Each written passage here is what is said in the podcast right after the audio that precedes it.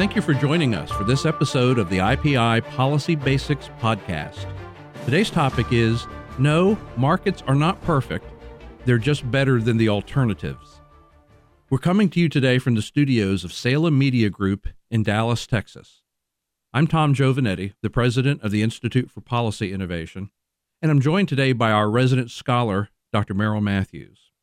With these IPI Policy Basics podcasts, we are building an audio library of basic policy concepts and topics for those who want to learn and who need to understand or get up to speed on a particular issue.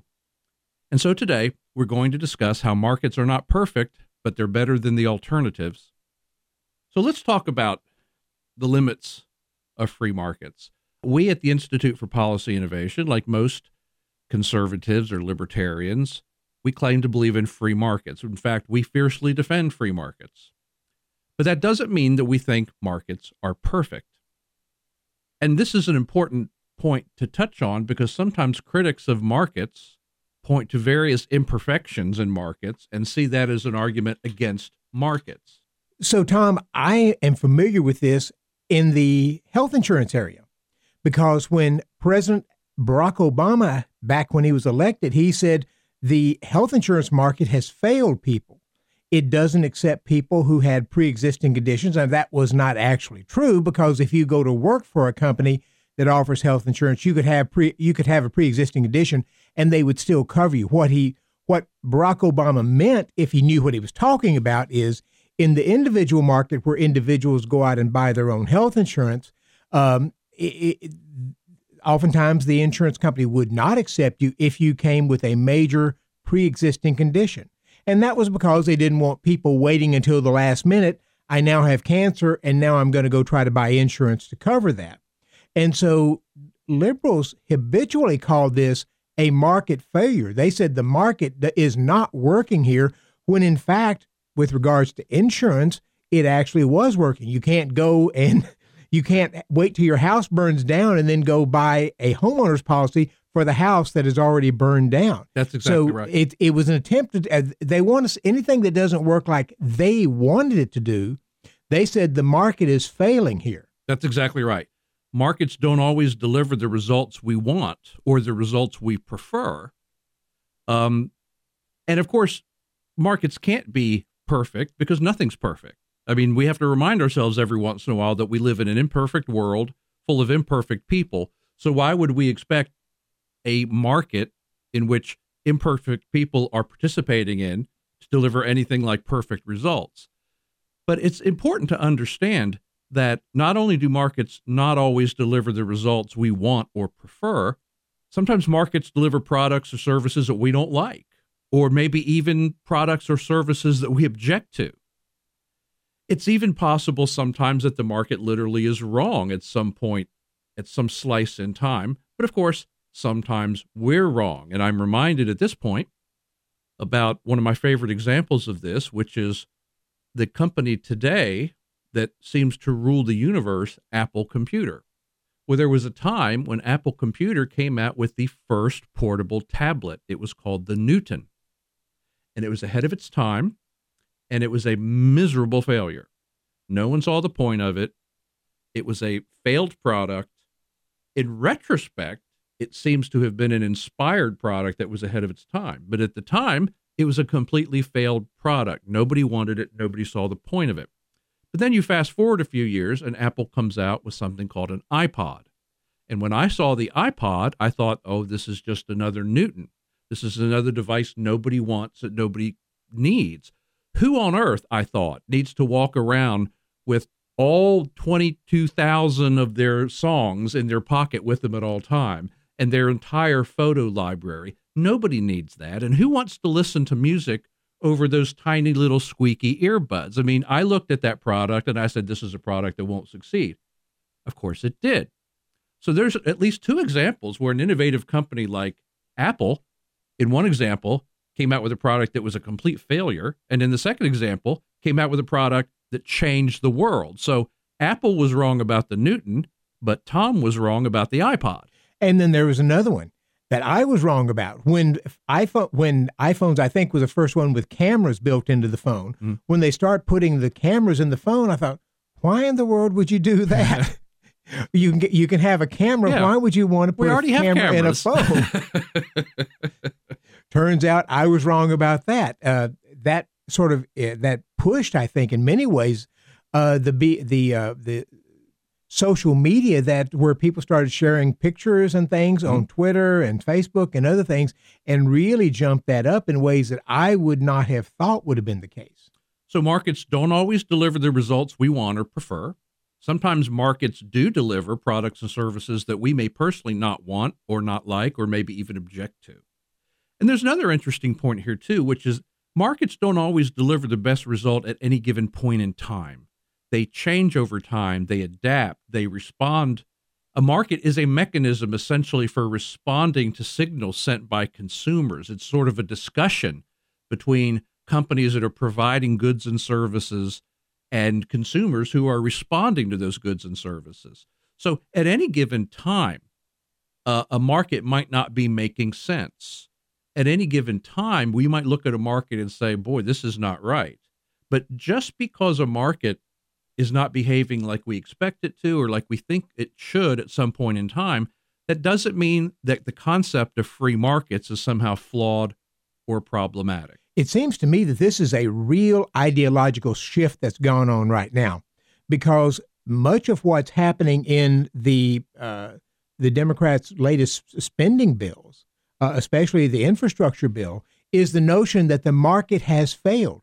The market hasn't provided the bridges that we should. It hasn't provided the internet access that we should, the broadband access that we should, uh, that it should. And so the government's going to have to come in and do all these things because the market simply hasn't provided it for others.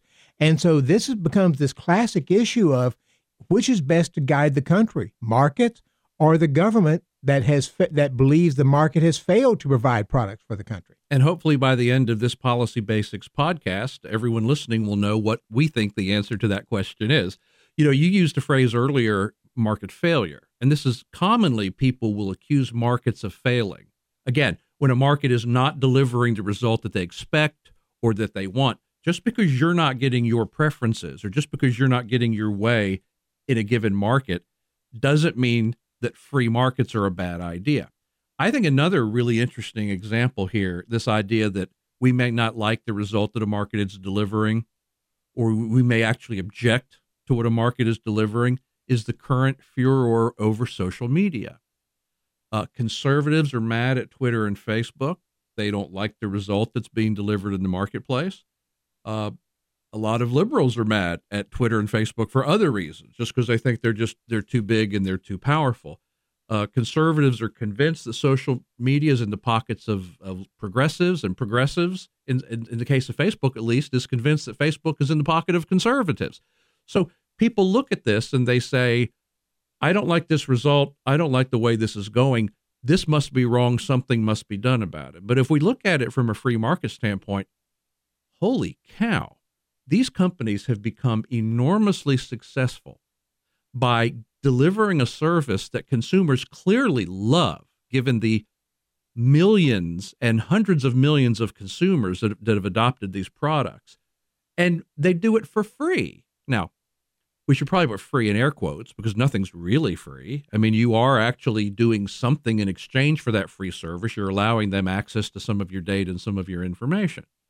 But the social good that has been delivered in the marketplace by social media is so significant and it doesn't even cost anyone a monthly subscription.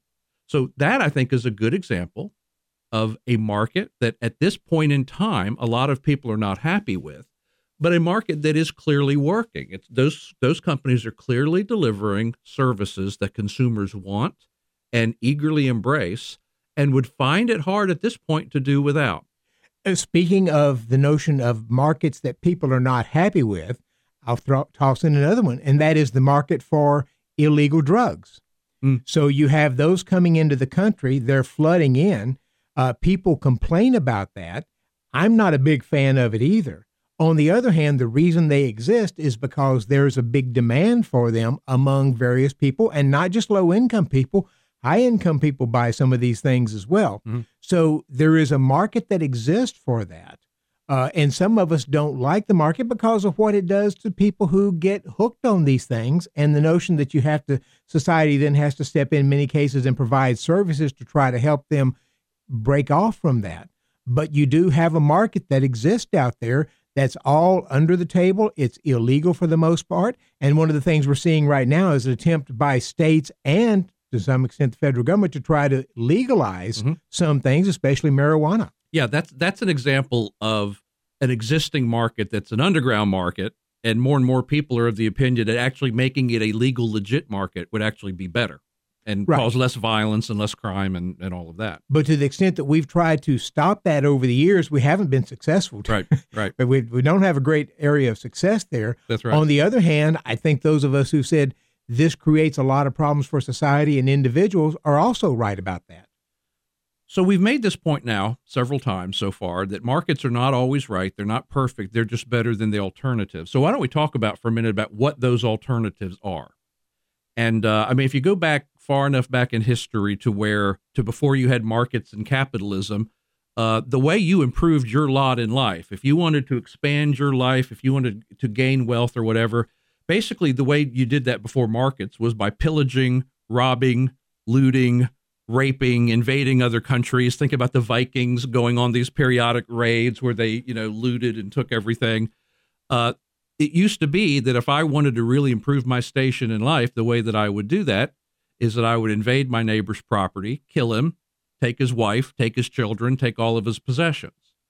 Uh, obviously, that's not a great alternative.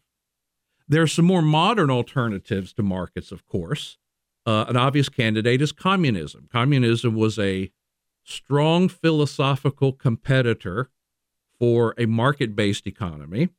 And we've seen how that worked out. And the answer, of course, is that it didn't work out. But but you put it in the past tense. Yes. It's it's coming back. Well, you know, we my next point is going to be socialism, and we might argue that socialism is coming back more than communism. But I do think it's worth pointing out that even China eventually gave up on communism. Now, they're still a totalitarian, authoritarian country. The party is still in charge of everything, but China reformed their economy. They allowed for capitalism to take place. They allowed for the private ownership of property and shareholders and investing and all of that. And that's when China's economy exploded. And when billions of Chinese, over just a period of a couple of decades, were lifted out of poverty. So the communism experiment has been run. And I think anyone who denies uh, the result of that experiment, namely that communism cannot hold a candle to a market economy, is kidding themselves. But socialism, I think, is in fact much more of a threat. Uh, it seems that, uh, sh- shocking to many of us, socialism, at least among younger generations, is achieving a higher level of popularity. They think that socialism is actually the solution to a lot of the problems that are caused by capitalism and by free markets. But I do think it's important to point out that even most countries who were tried to be governed under socialism ended up giving it up or largely giving it up. I mean, Great Britain and the UK was an overtly socialist economy uh, for several decades and finally gave it up. Um, there are still countries that try to maintain it. They're at the bottom of the economic ladder. They're not competitive. Their economies do not create jobs and opportunity. They don't create huge amounts of products for export. So I think that the socialism alternative to free markets has also been found wanting. Now, what's really relevant for us to talk about as an alternative to markets is the idea of an economy that is directed from the top down by government. And we run into this all the time, even here in the United States, where you have this idea that some bureaucracy knows how to run a market better than just allowing the market to deliver whatever results it delivers. And so you have in the communications realm, in the housing realm, in the mortgage market, in college savings and college tuition, in so many of these major market areas. I'll add the energy market. The energy market, absolutely. I mean, in so many areas, there's attempts by the federal government to control or regulate or determine outcomes from the top down. Now, I want to make a point that these policy basics podcasts have, to some degree, sort of had the effect of building upon each other. We've already done an episode on the knowledge problem. We've done an episode called No One Knows How to Make a Pencil. We've done an episode on price controls. We've done an episode that talks about how consumer welfare should always come first. These are all deeper dives into many of the reasons why top down, government directed economic activity doesn't work, or at least does not deliver as good a result as the market. And I think a lot of times the reason we get these attempts by government to determine economic outcomes is something we talked about earlier, which is people don't always like the results that a market delivers. And so, very often, when you have the market delivering a, result that someone doesn't like, uh, their solution to that, their way to get their preference, is to have the government step in and try to direct things and try to control things. Probably the most notable example right now is the minimum wage. Mm. You've got a lot of people, mostly on the left, who feel like the market isn't delivering the kind of income that it should. And so they want to step in and force the market, that is, businesses, to pay more, even if somebody doesn't bring that much value to the uh, to the job. So people who are just starting out in the workplace, interns, um, young people who are just beginning to uh, to sort of learn how to do things all of these, the minimum wage debate is meant to say the market isn't delivering them a living wage, even though many of them are not living on their own. They're living with their parents or something of that nature. And so they want to try to correct it across the board. And not just for not just for say high income states where you uh, where a fifteen dollar an hour minimum wage might be understandable, but uh, across the board so that even the lowest income areas have to pay the same wage as the highest income, and that's that's an effort of the government to step in, and it gets not just uh, uh, not just Democratic, but some Republic, Republican support as well. That's a great example, and and you're right. Allowing markets to set wages, you would expect that in in higher cost of living areas, wages would be higher, and in lower cost of living areas, wages would be lower. They would be determined by markets.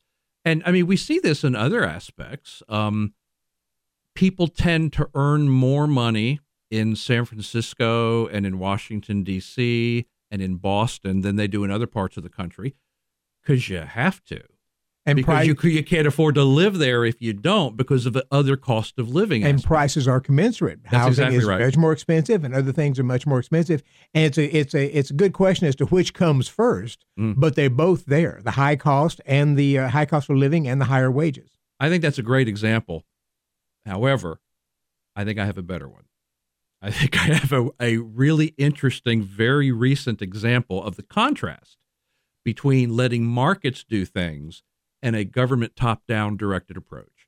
Uh, we are recording this podcast in April of 2021. Uh, we are all hoping and praying that we are coming toward the end of the COVID 19 pandemic. But early on in the COVID 19 pandemic, there were two necessities for dealing with the pandemic. One was a way to test and find out whether you had the virus or whether you had antibodies. Antibodies. And the second thing that was needed was a vaccine. Now, even though the federal government and the Trump administration tries to take a great deal of credit for the vaccine development uh, under something called Project Warp Speed, essentially what the federal government did was turn to the market. They turned to private companies and they said, we need you to prioritize developing a vaccine. And if there's any way we can help, we will. We will guarantee purchase orders. Uh, there's some companies that I think Pfizer took government guaranteed purchase orders, but did not take any federal money for research. There were some other companies that did take federal money for research, but the government didn't try to run it the government turned to the market, it turned to the private sector. And so what happened? In record breaking time, we ended up with not one, not two, not three, but even more vaccines that are extremely effective because the market delivered. It wasn't run by the government. Now, on the other hand, the CDC decided that it would control the development of tests. And if you will recall, the CDC initially would not allow private companies to sell and market tests. They banned them from doing so. They insisted on being the only one to develop a test, and they botched it.